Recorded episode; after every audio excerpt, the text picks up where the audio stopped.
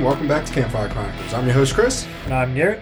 So, this will be part two of our St. Albans uh, discussion with Whitney. So, we left y'all with a pretty good cliffhanger. Um, we ended it on the Tongue Man. And so now we're going to kind of get into a little bit more of the history and kind of the fate of St. Albans, where it could possibly go. And then, uh, you know, maybe, maybe some little more spoopiness. So, Whitney, we're going to let you kind of take the reins again and, and do your thing. God help you all. um, yeah. Um, so I think we did end up talking about electroshock a bit, Yep. um, and the feelings that I got in there. That was by no means my own. I mean, we had I had tons of experiences in that place. Mostly it was sensory, um, the feelings of being touched. There was one really vivid time. We were in the an isolation ward, and the isolation wards, one of them was like a pink, had a pink wall at the very end of it. So they called it the pink floor, I think. The last door on the right hand side, as we were going down, I felt something just kind of swarm up on me and just went, whoo, like angry, like really angry, but not personally towards me, just this feeling of anger Just general anger. anger and frustration. It was like, get up in my face. And I was pretty much at the end of the group. So I'm like, yay, I'm the last person. Never be the last person in a place like that. But um, I grabbed one of the investigators and one of the docents and was like, there, that room. I want to go in there. So we actually separated from the rest of the group and stayed in that room, in that isolation ward the um, REM pod in there went absolutely berserk. And we were all pinned back against, it's not a big room, but we were pinned back against the walls and everything, trying to stay out of the way. Now, it was February. I was wearing my very thick boots. I was wearing thermal underwear because it's cold in there. I had on a sweater, a big thick jacket, and a backpack. The very one I actually have with me right now. I was pretty much covered up. I felt something poke me in the middle of my back. Through all of those layers. Yep. Like right in the center of my shoulder blades. Oh man. all right. Yeah. We did eventually back out of the room. We're like, okay, we're going to leave, turn off the REM pod, and just see, you know, because it could have malfunctioned or something. Devices are interesting. They really are. Yeah. We went back in and turned on the REM pod, and it never behaved like it did again. Hmm. So, and when we did get back in there, I just got the feeling like it's quiet, it's clean, it's Just a room. it's just a room. Whatever we were supposed to have in there, it happened, and now it's gone. Which I think is a common thing in St. Albans. There's a lot of free ranging energy that just sort of goes all around the place. You, they don't just stay in one area. They have areas that they like, I think, but they don't. They don't just stay there. They're not restricted. Um, it's also lots of shadow figures. No, I did not see the crawler, which is probably a good thing. If if I ever get my way over to St. Albans and I see the crawler, I'm I'm done. I'm not. I'm. Mm-mm. The crawler is it's a kind of shadow figure. So, shadow figures can be very, I've noticed this in some of the research I've done in the past. Shadow figures seem to be pretty common in hospitals, in mental facilities like the i mean you hear about them in st in trans allegheny for one thing you hear about them at waverly hills sanatorium which is high up on my list to go to i will go before i die where's that at? that's in outside of louisville kentucky Okay. it's a big one. It's a big one. But um I don't know why shadow figures manifest. I mean, eh, so many people come and go through these hospitals and these sites. Maybe it's just little impressions of what of just echoes. But could also be something else. There's so many theories about what shadow figures are. The crawler happens to be a very common one from what I'm hearing. And they're called crawlers because they literally crawl on the ceilings and on the walls. Oh my gosh. Yep. If you remember, if you remember back to the exorcism ep- uh, episode, I do not fuck with things that crawl. nope. Uh, I don't know if it's things that crawl that do it for me, but as soon like on the floor in particular. But as soon as you start crawling on walls and ceilings, I think that's where I draw the line. Uh, any kind of crawling. No. Ah, No. I, I, guess I shouldn't tell you guys that I'm an avid D and D player, and we just recently played um, an installment of Curse of Strahd, where we have vampires crawl, crawling up the walls. I can't do things. I'm a nerd, everyone. I can. Uh, things crawling on the floor is, is one uh, one thing. Walls and ceilings, no, Shadow figures. No. Also, no. Also, no. See, Yeah. I can I can mess with a shadow figure. That that's no that's no problem. It's it's the the like I said, they're they're crawling for me. I no no Just no. just no, just no. Get up on two feet. Get up on two feet. Well, how? Okay. Well, another kind of shadow figure that has been seen at St. Albans is the Hat Man. The Hat Man. The Hat Man. He apparently appears wearing a hat. That's the Hat Man is also what I call Chris. No, not that kind of hat. More like a fedora. Okay, More like an old style. like a like a Frank Sinatra figure. kind of, except he's a shadow figure. I can be friends with him. Well, apparently people feel a great sense of dread around him. I could be friends with him. Sounds good. Although, once again, I mean, you're going to hear so many things about shadow people and shadow figures. That's probably an episode in and of itself because there's so many theories about what they can possibly be. I jury's out for me right now. Um, although I did see a fair number of shadow figures in St. Albans, but mostly I like it's weird. Um, it's pitch black in there for starters, guys. Day or night, anytime you go, as uh, Garrett said, it is pitch black. So you can't always know exactly what you're seeing. But when I sense or see something, it kind of doesn't necessarily sh- show up in my eyes, in my vision. It'll kind of pick up like almost like a, a disturbance and then it translates into my brain. In one particular room, they call it the dragon room because, and I think it used to be an old recreation room, but they have a spray painted dragon on the wall.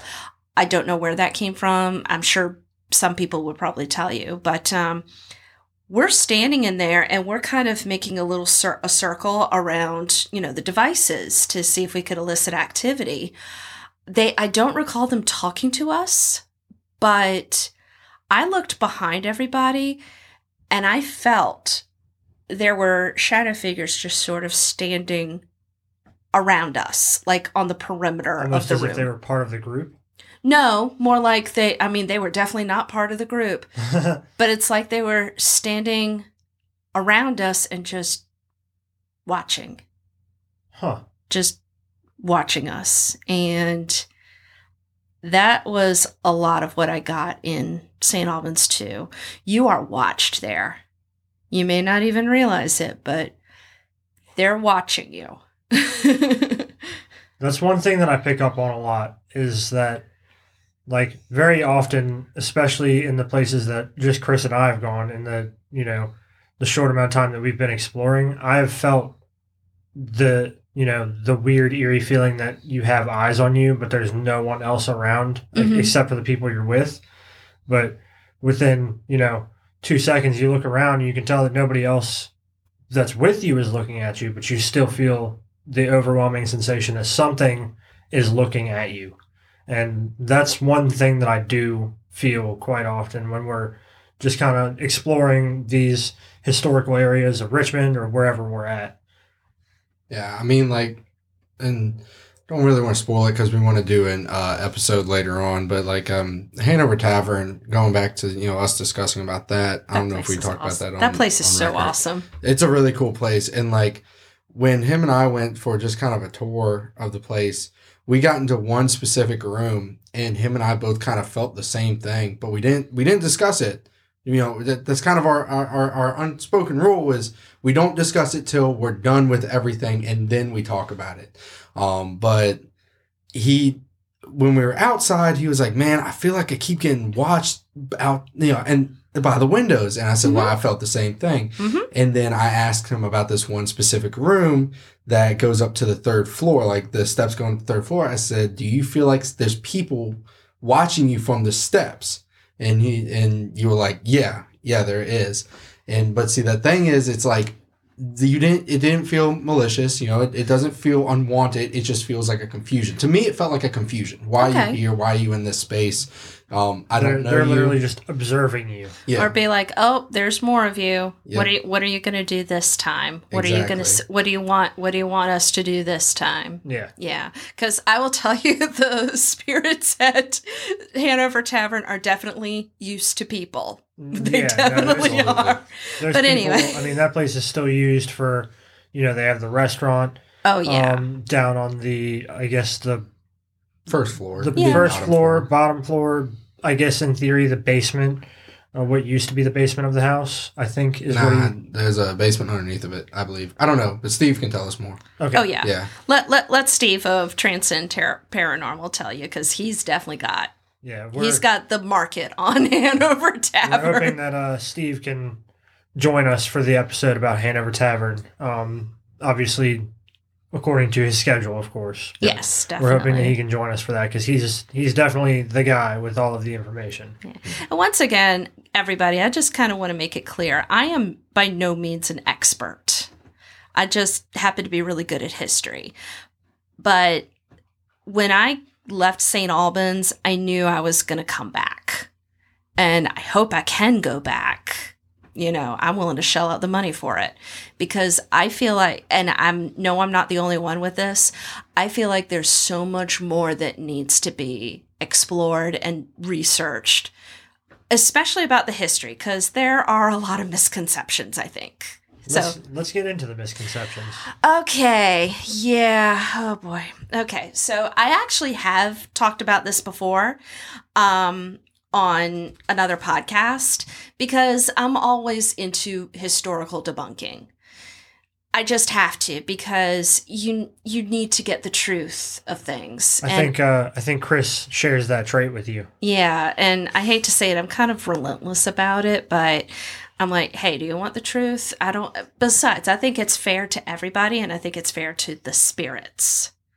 Um, but anyway, one of the big stories about St. Albans happened before there was even a building there. The Ridge, uh, you know, if you've seen the Ridge, it's a pretty good strategic location for just about anything. Yeah.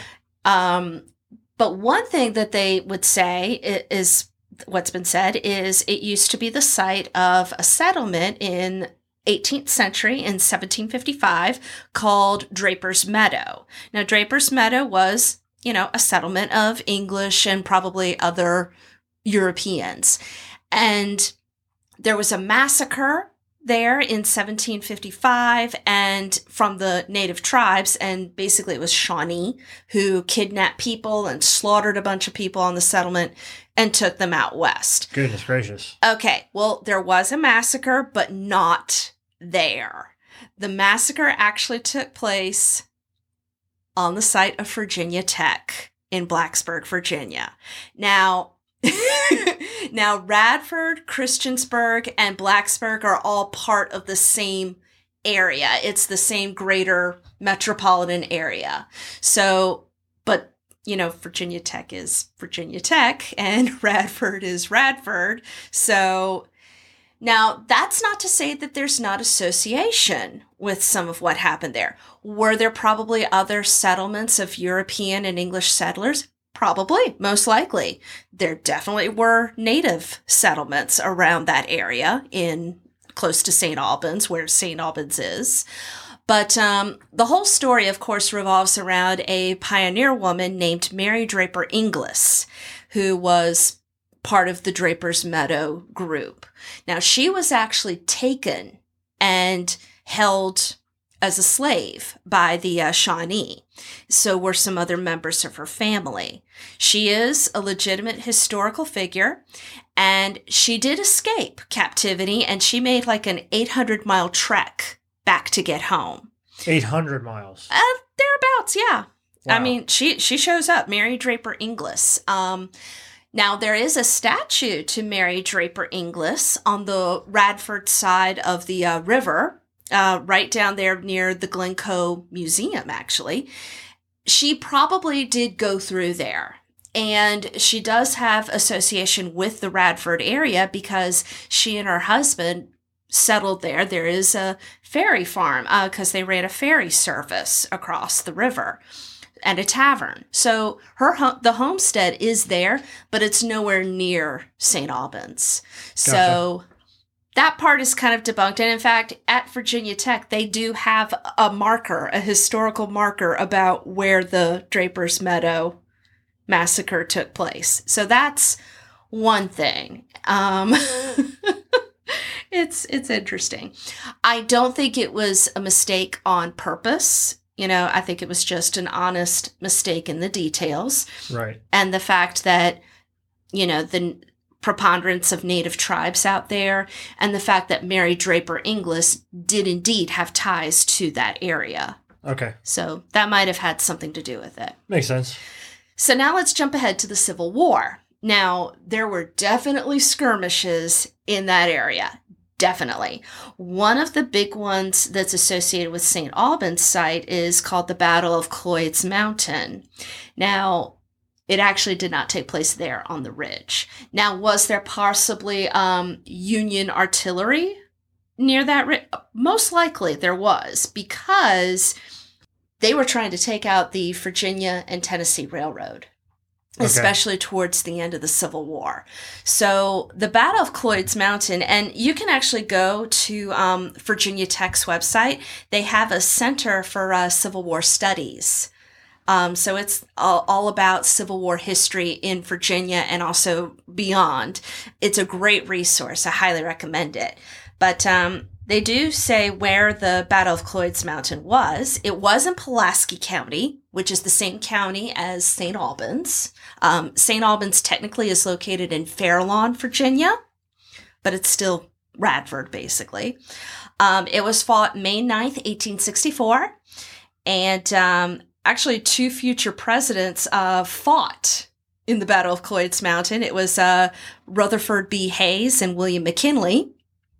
So that's the- Interesting. I yeah. didn't know that. hmm So there was. See, this is why I love this podcast, and I, and I love bringing people on because regardless of whether I know the information or not, or if I've ever heard the information or not, it doesn't matter because I'm better after each one of these podcasts because I have the information, and I it's. I'm not going to say that I will remember all of it, especially off the top of my head. Uh, my memory is proven to be absolute shit, but even still, I feel more educated, especially with my my home state, knowing the information and being able to to hear about all of these things that happened here and the, you know, the historical significance of such things. Yeah, it's not just it's not just always about the paranormal. Yeah. Honestly, this is why I like doing stuff like this too. Um, I'm obsessed with history, period, but I am. I, I just like to share it with people, and I hope I do it interestingly. So that matters. Anyway, but um, the Battle of Cloyd's Mountain was a pretty intense battle. It lasted an hour, and it was some pretty heavy casualties on both sides. In Um, just an hour? 688 Union, 538 Confederate. So mm, what, just over 1200 people? hmm And not a whole lot of troops that were engaged in this. It, it was apparently a short duration, but also a relatively low number of troops for I the Battle of Cloyd's Mountain. That's uh I mean, that's virtually a, a massacre right there. Yeah, and hand to hand. Wow. Yeah. Yeah, pretty much. Uh, but it was fought in a place near Dublin, uh, Virginia, which is still in Pulaski County, but it's not St. Albans. However, there was a battle fought near St. Albans, and it was the Battle of New River Bridge. So remember the New River? Well, they were trying to take out the bridge. and this was fought like May 10th, 1864. And the whole thing was to take out the railroad. It was a weak point. And they say you can actually still see surviving railroad bridge piers not too far from St. Albans today. Huh. So that might be a possibility as well. I mean, people may, I, I think what's happened is specific events are a mistake, but the general things in the area most likely did happen. So wouldn't be surprised at all. Yeah. But like you said, the common misconception is that they happened in or, or near or on the grounds of where St. Albans stands. Exactly. Okay. Yeah. But things did happen. Yeah, for sure. Especially, you know, as we talked about last time with Radford. Radford was a huge railroad center and practically right in the foothills of the Blue Ridge Mountains. It's a pretty strategic area Yeah. if you really look at it. So- Got to got to take the high ground. Yep, you sure do. It was a pretty interesting fight. Um, and I'll send you guys the, I mean, if you guys want to include things in your show notes or whatever, I can gladly send you links to all of this information because it's fascinating. And there's even some pretty cool primary sources you can look at. Awesome. Well, I know we mentioned it at the end of the first part of this, but let's talk about maybe the future of St. Albans. your guess is as good as mine. Um, I gotta say that when it comes to researching who actually owns St. Albans right now, it's really hard to do that. I did mention that it's a dedicated crew of people who are working there Right. volunteers who are leading the tours, who are helping with the events, who do preservation efforts. But I actually really don't know who owns the building now. I know that they were trying to get it um, historical landmark status. I think it is viewed as a historic landmark in Radford, but to get yourself on the land, you know, as a Virginia historic landmark or national historic landmark, you've got to go through a certain amount of protocol and documentation. You have to prove that your site, and, and as little as I understand this, you have to prove that your site is significant in some way, whether it's architectural significance, historical, even geographic. I, I mean, there's just so many things. I think it would pass on the on the grounds of historical significance, uh, based on what I've heard. I don't like you said. I as much as or as little as I know about this. I don't I don't know what the you know requirements are, um, but I wonder if you can't find who owns the building because it's local, maybe state government, uh, county government, maybe something like that, or it could just be some combination of property management companies. Probably, and I think I think Radford University had its hand in it at some point. I don't I don't know if they still do. Right. Um, Marcel is the director of operations there. She's a lovely woman. She's been there for quite some time, and you can tell that she really cares about the place. Um, there were plans at some point of making it into a museum, an actual museum. Um, and I think somebody talked about making it some kind of enlightenment center, you know, to raise more awareness about mental illness and to also host, you know, continue to host paranormal events because that does bring in revenue. Yeah. But you I think that's a need- I think that's a very good idea. I like that idea. But you also need to stabilize the building, and there's still Yeah. some areas where you it needs a it does need a lot of work, and I can't help but imagine how this past year has affected things. I mean, I was supposed to go. I mean, before COVID even happened, you know, there was a huge group there at, that I attended. And then there was supposed to be another one, but then they canceled it because of COVID. They, it's it's a it's a rough situation, I'm sure. So I have no idea. Do you think that it will ever be fully restored? Because I I, I know it seems like it would take uh, a pretty large investment in order to do so. Um, like you just said, you there are some parts of the building that you would have to completely restructure, and other parts where it's basically like a like a full gut and kind of renovation deal. But obviously, you want to keep the historical significance accurate, so you don't want to you know take out too much of the history by doing renovations or anything like that. Yeah, I mean, it's. I mean, you could definitely walk in there and feel. i mean, it's not like you have to wear hard hats or anything. So it is. I mean, there's a roof over your head. The walls are intact, but then there's just so much of the graffiti and everything. I, I mean, they may think. I mean, who knows? Some people may think it might be worthwhile to leave the graffiti because it shows a time period in the in the site. I don't know. I honestly don't know. And, you know, I don't know what's best for the building myself because I'm not there. Right. So I don't know what it means to the community. I do know that in when it was run as a boys' school and also when it was run as a hospital, it did provide a lot for the community. Um, it provided an entertainment space, you know, especially in the years of the boys' school.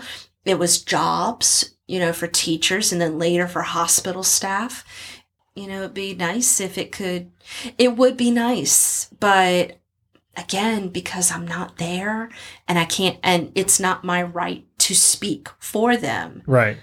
you know, but your guess is as good as mine. I think it'd be awesome if they delegated part of it as a museum and historical center uh, Mhm. for the area and for the you know the building and the grounds itself, and then kind of leave the other whatever rest of the building and whatnot um, alone to do the paranormal investigations and stuff like that. I just in you know my own thought process, I think that would be a, a great way for them to go.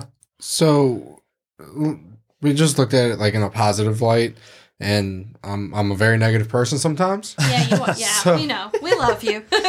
so um let's say the building does get torn down let's say it does happen Mm. um what do you think is going to happen with all those spirits and the energy and all that that's in that is being held and hosted in that building Oh, and now we're going to get to that part.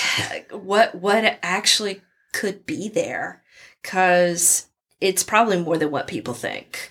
You definitely have the remnants of whoever came and went through that building when it was a hospital.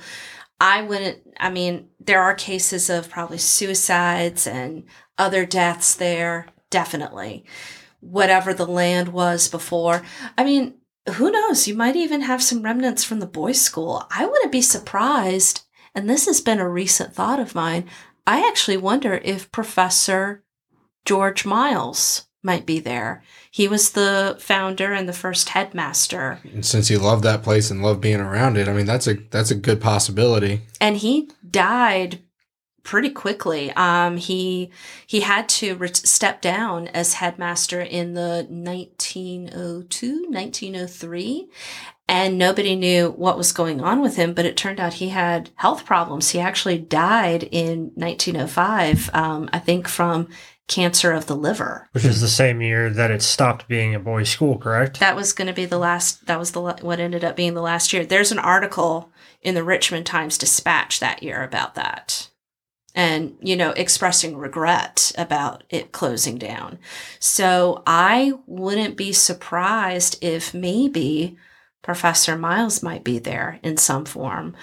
Um, and you hear a lot about the mental side of things, but what about the years when it was a boys' school? All that energy that these young men, a lot of happy it seemed like there would be a lot of happy energy there a lot of happy, a lot of homesickness, a lot of, you know, stress, I'm sure.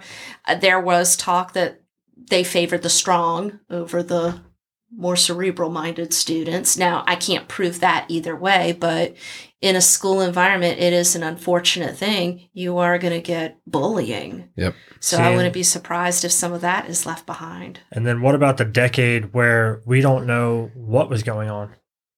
There's that too. Um, yeah, I mean, who knows who was in and out of that building? Like you said earlier, whether or maybe in the previous episode, like mhm. it could have been squatters, it could have been uh, people who were ill, it could have been they could have been doing seances, like Chris said earlier. It could have been used for any reason and there's no documentation during that you said what 10 11 years that it was not in operation At least. I Yeah. mean, who knows? But then there's the land itself. I mean, you're dealing, if you go with the idea of stone tape theory, and because I'm convinced that some of the hauntings in St. Albans is residual. I really am convinced of that. But that's not to say that there isn't other things there. right Um, some people think that old red eyes might be something demonic, which I didn't.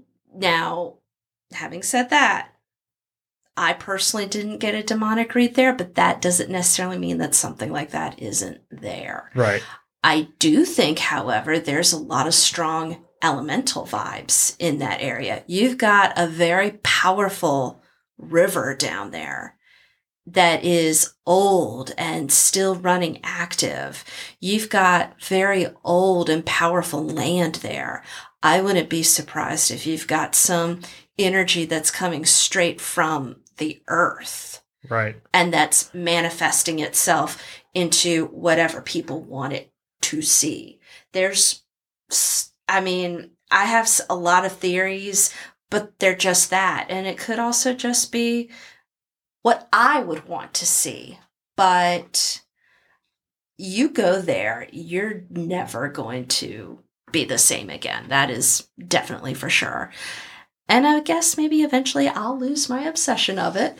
but I think there's still a story to be told there. And I think they're still reaching out to maybe get people to come and raise awareness to the point where they could save that building and make it something. i think that would be phenomenal because I, I like i said history alone I, I think the building is worth something i think it is a huge draw for for tourism in that area especially tourism that has an interest in things like this Mm. um, not just from a historical standpoint, but from a paranormal standpoint, like you said.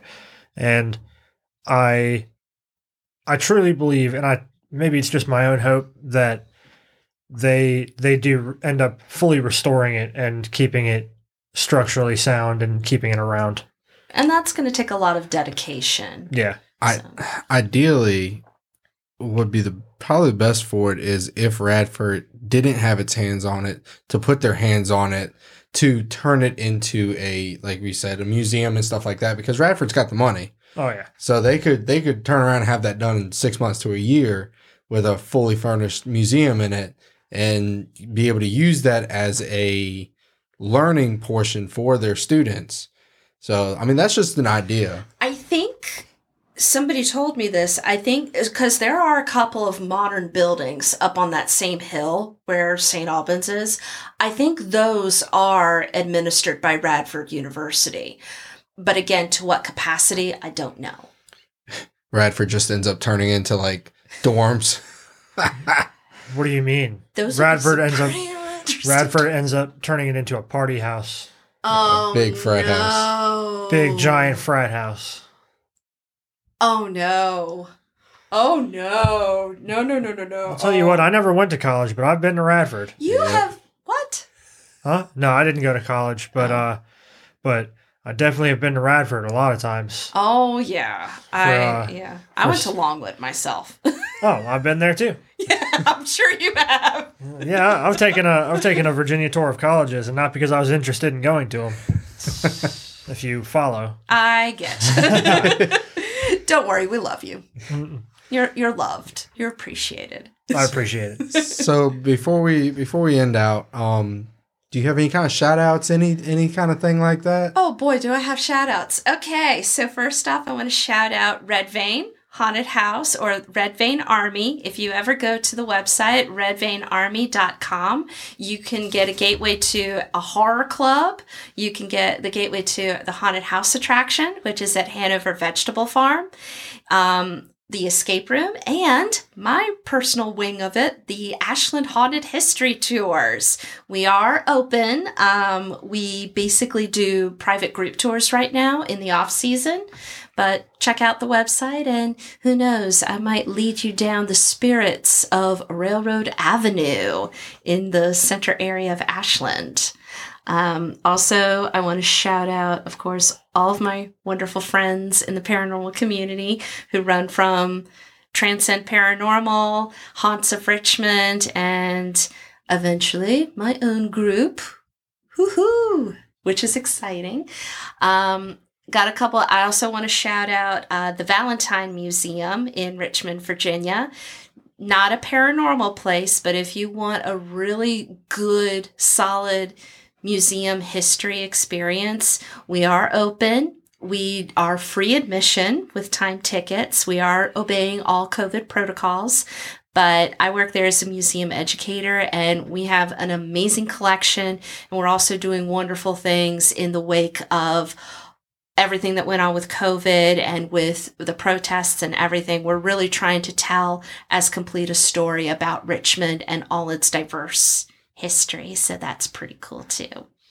And I'm busy. I write books. So I'm just me.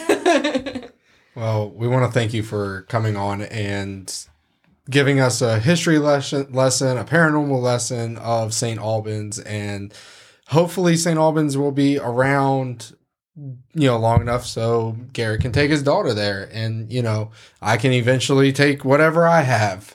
So, but yeah, we do want to thank you for coming on and um, giving us some information on it. So, Oh, it was my pleasure. I really love that place, and I'm not the only one who loves it. So I also want to shout out Alan Marston because he also is a huge person in the paranormal field around here, and he loves St. Albans too. And just like me, he wants to see that it's treated with respect. Absolutely. So I want to thank y'all for listening. If you're enjoying our show, be sure to follow us and stay tuned for more episodes to come. And as always, do your own research. All right, St. Albans, bye.